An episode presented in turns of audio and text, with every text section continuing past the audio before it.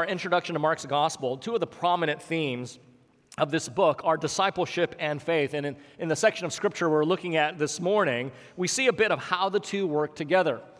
For the first time since Jesus called the, the disciples to himself back in chapter 3, verse 14, they are now being sent out on their own, two by two.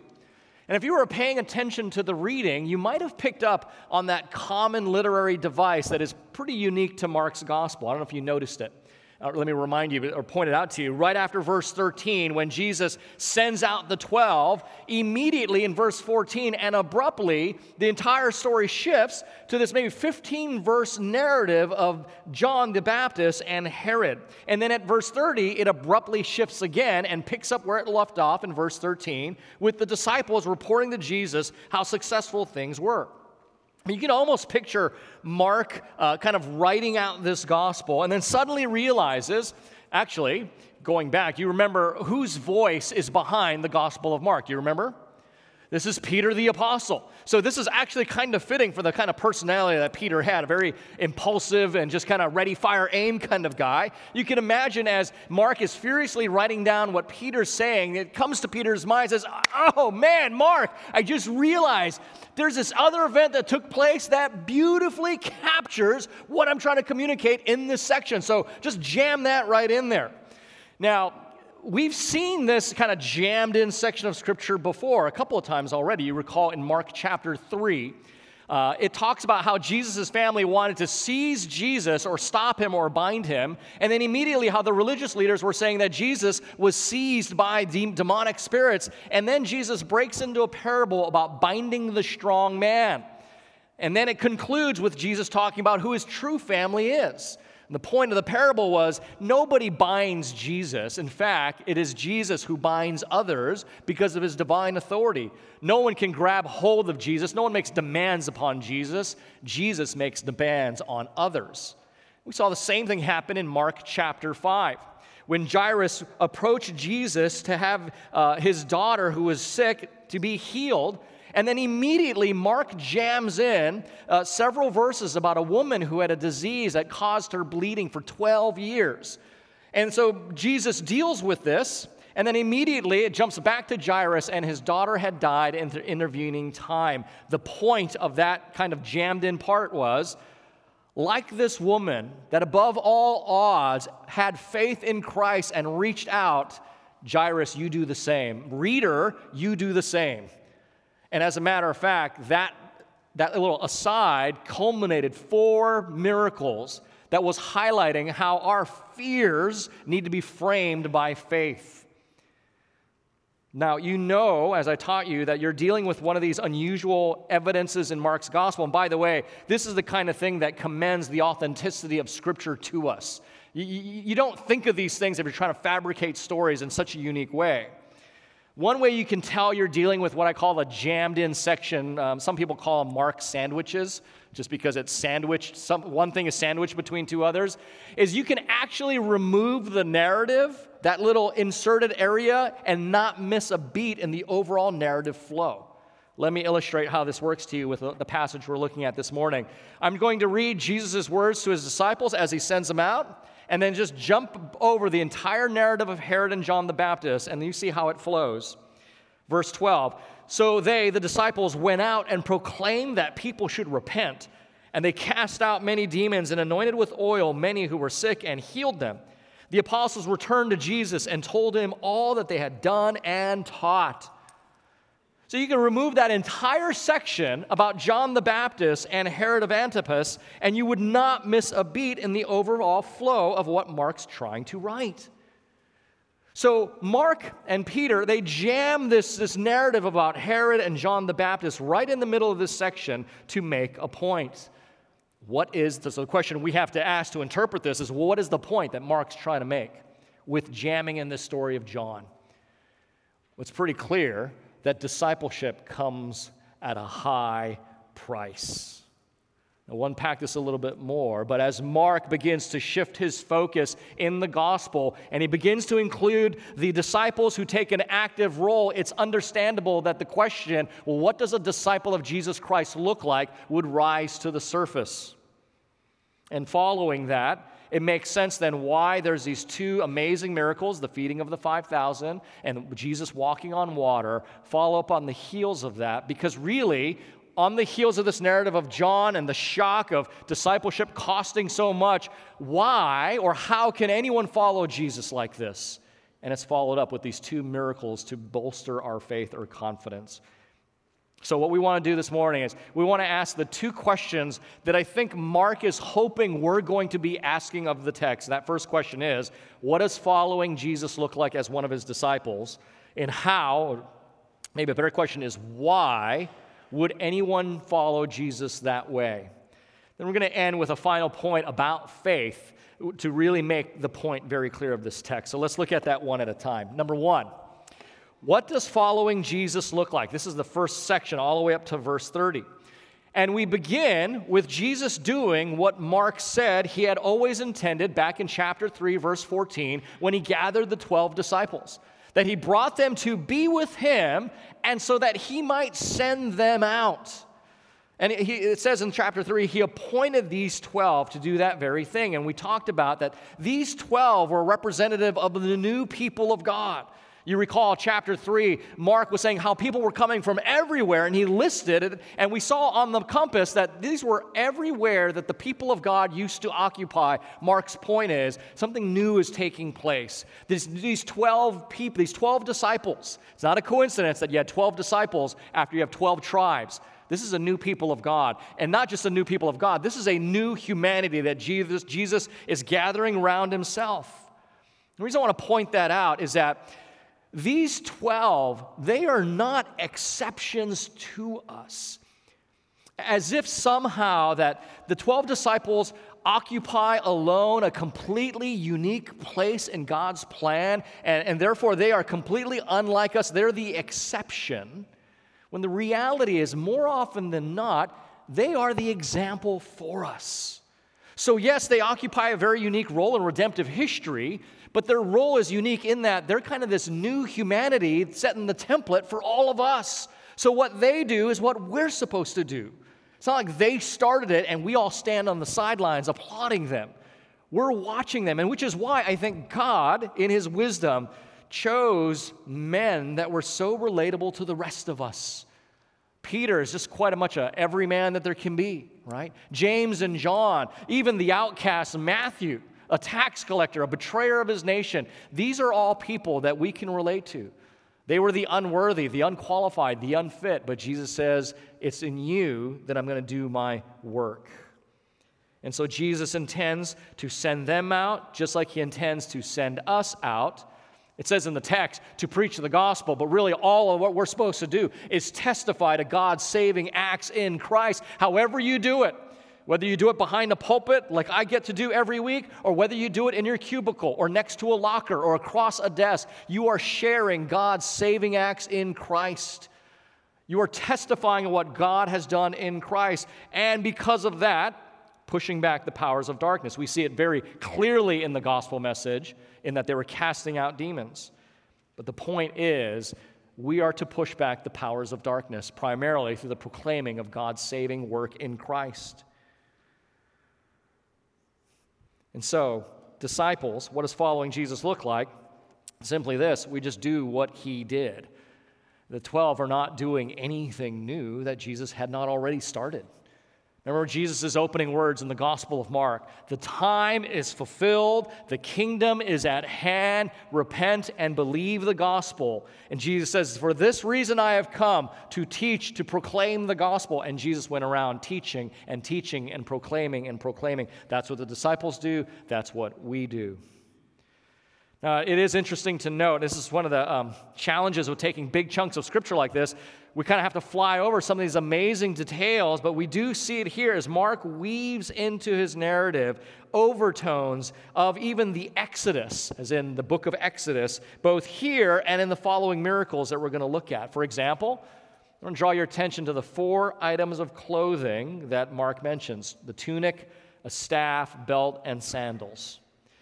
It's interesting that he would mention the same exact four items that Exodus 12 11 God says to the Israelites, This is how you are to prepare, this is how you're to dress when you eat the Passover. The idea being, you had your staff in hand and you were eating the Passover because you were ready to get going as soon as God said to go. You were ready to take off and you were ready to go.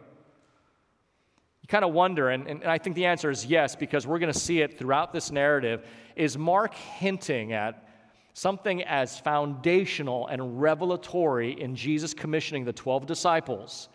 as what we see in the book of Exodus when God is bringing the people of God out of the nation of, of uh, Egypt.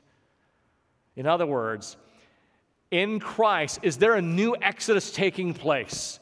And, and this, these 12 disciples, are they just as foundational as when God brought his people out from Egypt to establish them as the people of God? I think the answer is yes. And you'll see these hints of it all throughout we're, we're not going to dive into any of them too specifically because we're trying to get the main point across, and that is discipleship and the relationship of faith.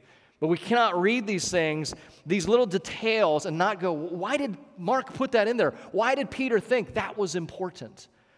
Remember, the, the challenge with reading scripture is you kind of have to read it at one and the same time, like you read any other book, a recording, but you also have to remember there's somebody trying to teach us something through this. This is not just a recording of events. This happened, and this happened, and this happened, this has happened. No, no, no. The gospel writers, they are organizing the material because they're trying to make a point. And so the reason I bring that up, it's easy to read the Bible and think, blah, blah, blah, blah, blah, blah, blah, blah, blah, and this, that, that happened, without realizing, why did Mark include that? Like, why does he have to tell us the grass is green when they sit down? Why does he bother to talk about these four items of clothing? They're there for a reason. I think Mark is making all throughout this section an homage that God's doing a new work here, just as profound as when he made Israel leave Egypt. But it's also what's interesting is what Jesus tells them not to take in verse 8. Notice this he's sending these disciples out and we don't know for how long they are out there uh, on their first quote, kind of missions trip, so to speak. But he tells them to take no bread, no bag, and no money. All the very things you think you might need in a missions trip, right? All the provisions and supplies. So, for those of you going to Malaysia in a couple weeks, I think you got your, your packing slip, right? So you might be in your room laying out all the needs for your missions trip. You got your clothes, your toiletries, you got your bug spray, your cell phone charger, your hydro flask, your Nalgene, your airplane pillow, right? All these things you got out there. You imagine Alan Tonneson from our missions committee calls you and says, Oh, we got to go this afternoon. And you can only bring one set of clothes and your toothbrush. Let's go now, right? What are you going to say? I are you crazy? I've got all these supplies. I can't just go with one pair of clothes and a toothbrush. I need my provisions. In some sense, it's as if Jesus is saying, Look, I just want you to go. I don't want you to trust in your setup infrastructure and your provision and your supplies. Jesus, we just started to be around you and be with you. We're not prepared to go out. Jesus, look, I know you're, you're not as well trained as you think you need to be. You don't have the provisions you think you'll need. I just want you to trust this is what I'm asking you to do and trust that I'm going to show up when it happens. And on first glance, it, it, on the face of it, it looks like sending out these disciples eh, kind of ill prepared and not very well trained is probably not a wise thing to do. But in reality, this typifies Christians in every age who have been sent out by the Lord of the harvest. Friends, a genuine ministry, ministry just means service, right? So don't think that's what ministry is. Ministry is service. A genuine ministry, a genuine call to ministry, is always going to call us to things we do not feel adequately, adequately prepared to handle. I mean, that, that, that's just the reality of it. A genuine call from God is always going to be a call to things you do not feel you are prepared for. we see that right here in the text. Friends, is God calling some of you to some obedience, some risk, some ministry, and you're hesitating because you do not feel prepared for it? That you do not feel that you are ready to tackle this? And as a pastor, always kind of talking to people, trying to get them engaged, there are, there are two kinds of people that do make me nervous. There are one, on one side, they're just ready to go no matter what. They are just Johnny on the spot, they're just going to jump into the situation. I get a little bit nervous with them, although I like that spirit. I get a little nervous because sometimes I wonder you, are you aware what the real situation is here? Do you, do, you, do you clearly see the ask here? On the other hand, I get a little bit nervous from people who they're never ready to go. They're never prepared. They don't feel adequate. They don't want to step out in faith. Unlike these people who I'm not sure they understand the situation, I'm not sure these people understand the Savior that they serve, right? Either way, I think something's missing. You need to see the situation more clearly. You need to see the Lord more clearly as well. The people who I really enjoy are the ones that can actually see both and they still move forward. They understand, oh man, this is the ask. That's pretty daunting. I'm not prepared. I don't think I'm equipped for that. Yet they step back and say, but you know what? If this is what the Lord wants, I'm willing to step out. As long as He's going to be with me, I'll go.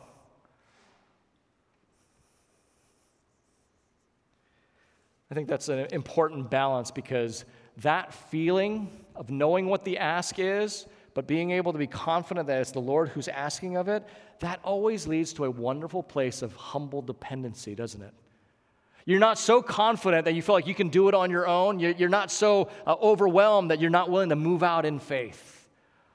That realization that I'm really not prepared for this, but if God wants to work, then at the end of the day, it's not really about me to begin with, isn't it? Isn't it about Him? And He just wants me to be faithful, just wants me to, to step out and trust God. That's a good place to be.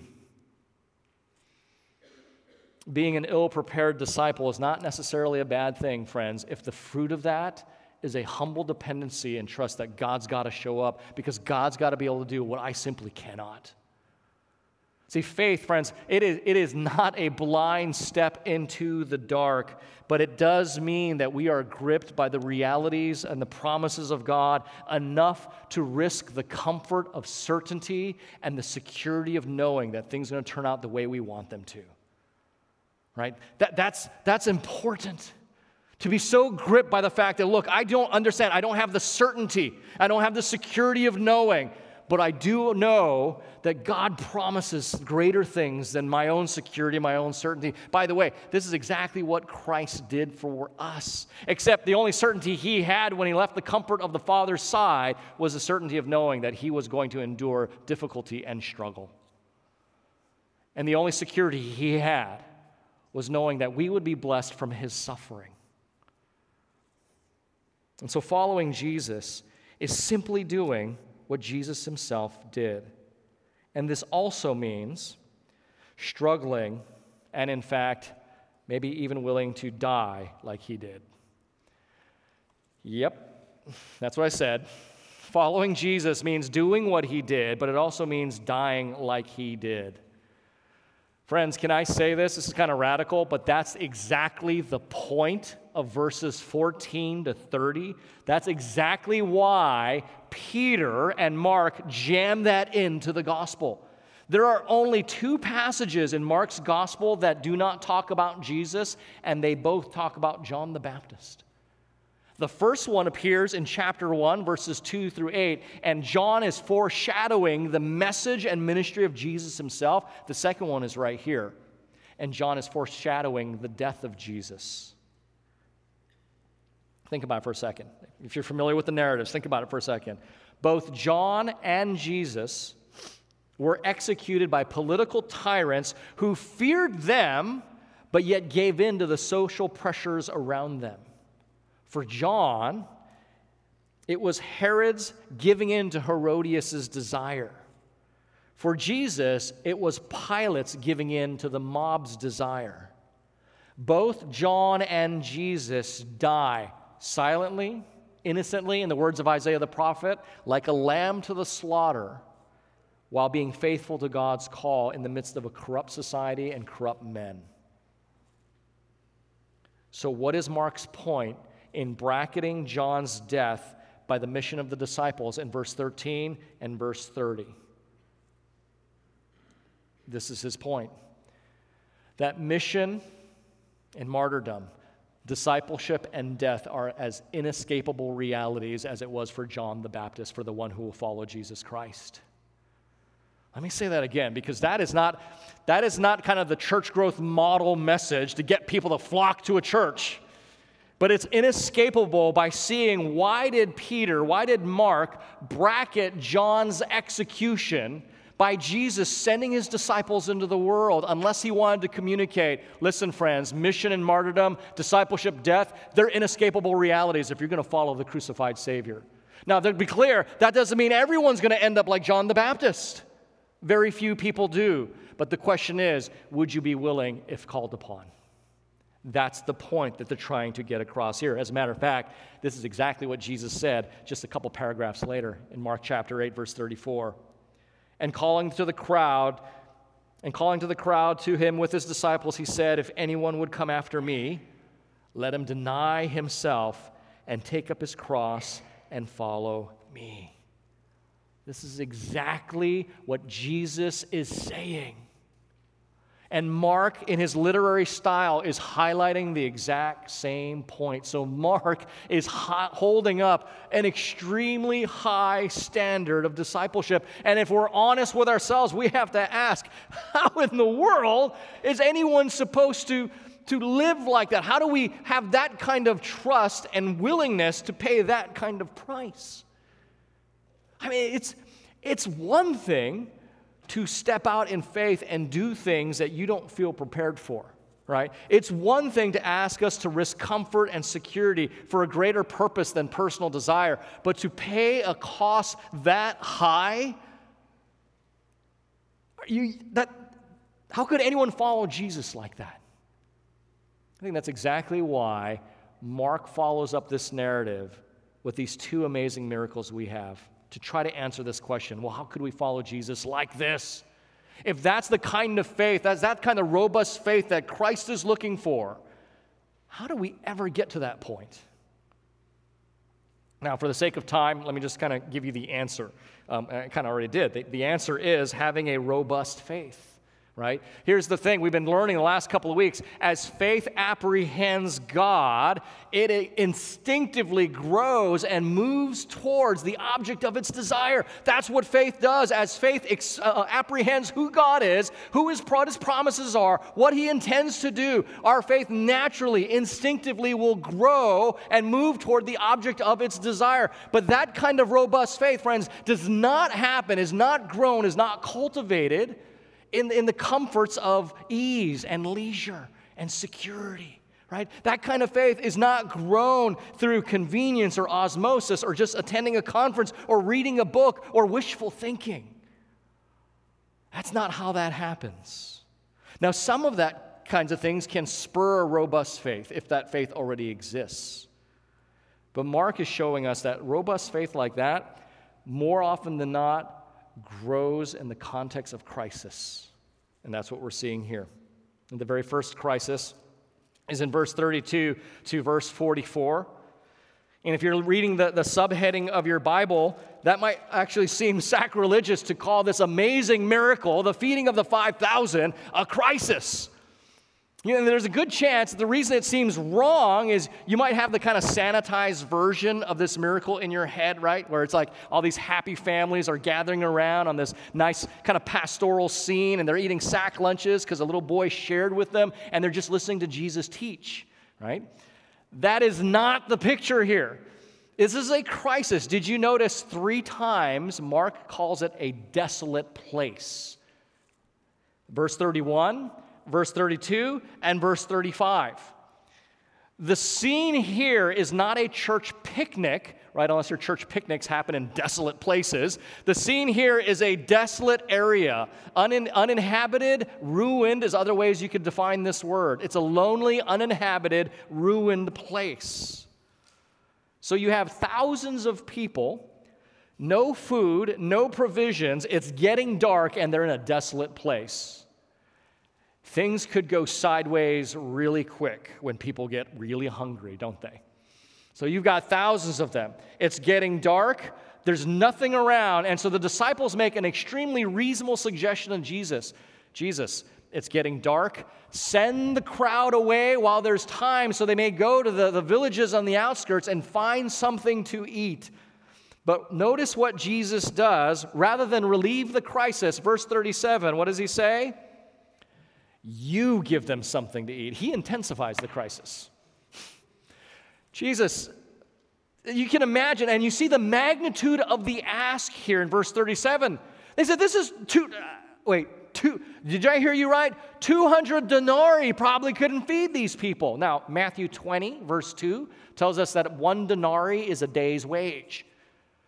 So they're saying, look, 200 denarii would not, uh, hey, did anybody happen to bring like $45,000 so we can buy dinner? That's what's being asked of them. They say, this is something we cannot do. You see, the disciples do what we do, right? We look at our situation from the perspective of our ability to handle it or not, and then we decide are we going to panic or what are we going to do? We get panic or get fearful. You see, the disciples in this situation, they only saw the impossibilities, but Jesus saw the opportunity here that this is how I'm going to make faith grow. It's not going to grow when it's easy and comfortable. I'm going to put you into a situation where you're feeling panic at the borders of your psyche, and you're going to have to decide what's going to come true here. What's going to be the reality? Friends, some of you might be in the middle of a situation and you're relating to God based on the impossibility of it. He very well may be waiting for you to realize the opportunities He's placed before you in that very crisis moment. And what happens here, obviously, is Jesus steps in and He performs this amazing miracle of provision so much so that after these thousands, and by the way, if you notice, um, Mark, it is a, a, patriarchal system, so he talks about 5,000 men. He's not counting how many women and how many children were there. We're just talking thousands upon thousands of people, and there's still 12 baskets of food left over. You have to wonder as you're reading through Mark's gospel, this is the benefit of reading kind of many chapters quickly over and over at home. Didn't Jesus just teach about this very thing? Didn't, didn't Jesus just get through teaching about when, when things seem to be going sideways and we're tempted to give up because it seems like God is not at work, that our trust in, in His plan and His kingdom, it's just a waste because nothing's turning out the way we intended it. But then all of a sudden, we learn about the faithful sower and there's a return 30, 60, and 100 times what we anticipated. Didn't we just get taught that we're not to use the metrics of this world to determine how things are going to turn out? It's exactly what he just taught us in chapter 4. And he's seeing, we're seeing it modeled again here in chapter 6. In other words, friends, if the only variables you have to make sense of life are from this life, you will not be able to make sense of life. If the only variables you have to make sense of life come from this life, you do not have what you need to make sense of this life, is the message being communicated here. Faith in Christ is never a call to ignore reality, but it is always a call to see a bigger reality. And we just so often do not see that. We always see the situation and say, okay, what, what, what are my resources? How do I deal with this? And Jesus is saying, look, I'm, I'm wanting you to do what you need to do, and that is to trust in me in that. We'll touch on that in a little bit, but we, we need to move on. That's the first crisis. Here's the second crisis, verse 45 to 52. Verse 45, Jesus then tells his disciples, he immediately says, immediately he made his disciples get into the boat. Now, I don't know about you, but if I was one of Jesus' disciples at this point and he tells me to get back into the boat, I'd be kind of nervous. I'm like, no, every time we get into this thing, something happens, and I'm not sure I want to get into the boat. Jesus says, Get into the boat, go to the other side. And so they do. This time, Jesus stays behind to dismiss the crowd. In other words, Jesus is intentionally setting them up for another crisis situation. For hours, they are struggling against the winds on this lake, the Sea of Galilee. We talked about some of the storms that can come through there. Imagine the picture again. Here they are in the Lake of Galilee. This time, Jesus is not with them like he was the last time. And they've been struggling against the winds and waves for hours. And we know that because the text says it was evening time. And then when it says when Jesus went to them, it was the fourth watch, which is between 3 a.m. and 6 a.m. So it could have been between five and six hours that they're out in the lake struggling to get across. And Jesus is not with them in this storm, although the text says Jesus was watching them the whole time. And then verse 48 then Jesus walks out onto, on top of, on the water. In, in one way, this is another way of Jesus intensifying the crisis. Again, we know the story too well. Imagine Peter as he's recounting all these facts. You know what's going through his mind that Jesus is deliberately sending the disciples into a crisis situation, but he does so to reveal his character when he delivers them. By the way, this is the way God always works. We saw that in the Exodus in Egypt. In the crisis, God will deliver, and in his deliverance, he reveals his character, and we see the same thing here. This book was written years after the events that's recorded in it. Peter is recounting and reflecting. And remember, as I said, Peter is deliberately, as all the gospel writers are assembling story, assembling material from their memory, from the records, and saying, This is what we need to communicate. We want you to understand these things. So when you're reading it, you're not just thinking, going, why you say things like that? Because there is an author behind this that's trying to communicate something. And I think the crux of it is here in the second half of verse 48 of chapter 6. So Jesus starts coming to them, walking on the water, right? And it says to them, walking on the sea, he meant to pass them by. Now, we know Peter knows the scripture. And at the time, they have no idea what's going on. All they know is that they're wrestling in the ocean, and here comes something. It looks like somebody walking on the water to us. And they're terrified. Upon reflection, though, Peter writes this phrase, and he was intending to pass them by. Here's the thing I want to set up for you the Old Testament says only one person walks on the water. The water in the Old Testament was always a symbol of chaos, always a symbol of chaos and death and ominous existence, right? But the Old Testament says there's one who walks on the water, and that is the Lord. Job chapter 9, verse 8. Who alone, speaking of God, stretched out the heavens and trampled the waves of the sea. Psalm 77 Your way was through the sea, your path through the great waters, yet your footprints were unseen. And finally, Isaiah the prophet Thus says the Lord, who makes a way in the sea, a path in the mighty waters. So, as Peter's experiencing this, it's just terrifying to them. As Peter's reflecting and writing this down, he knows what's going on here. Jesus is not choosing to walk on the water simply because he has no other better way to get to the disciples and wants to show off. Hey, look at what I can do. Can you do this? That's not the point. Remember, every miracle is a sign pointing to something. And in this case, it's pointing to Jesus' divinity because only one being walks on the water. Only one being tramples the chaos of this world, and that is God Himself. But Peter says an interesting phrase, and He meant to pass them by. Well, where else do we see that phrase? A few times in the Old Testament. When the request was to see the glory of God, and God said, No man can see my glory, no woman can see my glory and live. But I will put you in the cleft of the rock, and I will make my glory pass you by, and you may see my glory as I pass by. So, as Peter's reflecting on all of this, he's recognizing what's going on. Jesus gets into the boat and he says, Do not be afraid it is I. In the original Greek, ego eimi, I am. Where else did we hear this? When Moses asked the Lord, Who will I tell the Israelites delivered me? And the Yahweh said, Tell them that I am has sent you. And so, what Peter looks at all this says, Look, here's Jesus. He walks in the steps of God, and he takes the name of God as he gets into the boat. In the crisis, Jesus is revealing himself as who he is. And Peter says, We didn't realize this then. We were just terrified. But as I think about this, this is exactly what he was doing walking on the water, showing only one being can do that, and that's God himself. And when he gets in the boat, he says, It is I am. Notice that last phrase in verse 52, tying these things together for they did not understand about the loaves. Well, what does that have to do with the, this thing walking on the water? Peter saying, Look, we didn't get it back then. When Jesus said to us, You give them something to eat, he was saying the same thing to us. He told them Moses in Numbers 11. When the people of Israel were complaining about not having food or water, the Lord said, You give them something to eat. And Moses said, How am I going to do that? Are all the fish in the sea going to somehow end up on the dry land? Will all the birds in the air go into the mouths of your people? And if you know the narrative, almost literally that's what God did.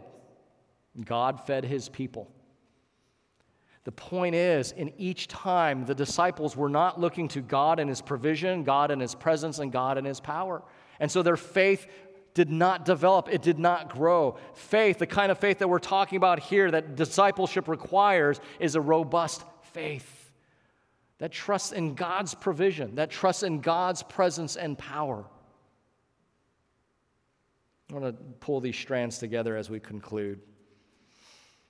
Mark's point is that if we're going to have the kind of faith that discipleship in Christ requires, we need to think of it more of a, like a crash helmet than a fashion statement. In other words, it is not something that's simply there to look good, but the kind of faith that God requires serves a much more critical purpose. It is not a faith that's developed a nice, smooth, kind of sloping bell curve, right? It is the faith that is developed, it looks more like a, like a stock chart in a volatile financial market. It's got its ups, it's got its downs, it's got its zigs and its zags. That's the kind of faith that it comes out. And Mark is telling us time and again that kind of faith is not the mere result of knowing things about Jesus or even being with him. And this is the lesson we learn from Jesus' family. His own family did not have that kind of faith. This is the lesson we learn from the crowds who were constantly with Jesus, but always as observers, never as contributors, always as consumers. Even his own disciples struggled with that. And friends, that is because that kind of faith does not develop automatically and it does not evolve inevitably. Friends, if, if you have been kind of coasting on developing a faith in Christ, and, and you're thinking that it will just naturally develop automatically by osmosis just because I showed up on a Sunday morning, that's not how that works. Faith does not develop inevitably in sinful human hearts. Oftentimes, it takes crisis situations. And we see that as a result of specific choice, specific decision. Am I going to trust God in this situation? Am I going to do what He says, or am I going to do what I think I need to do here? Am I willing to go out when I don't feel prepared? Am I willing to take the task that seems impossible that's going to press me to trust in Him and not my own resources? That kind of decision does not come automatically to us. Because our MO, if you're anything like me, is the path of least resistance, man. Whatever I need to do to get through life without too much stress, without too much inconvenience, that's the path I'm going to gravitate to. But that's not the path of robust Christian faith is developed upon.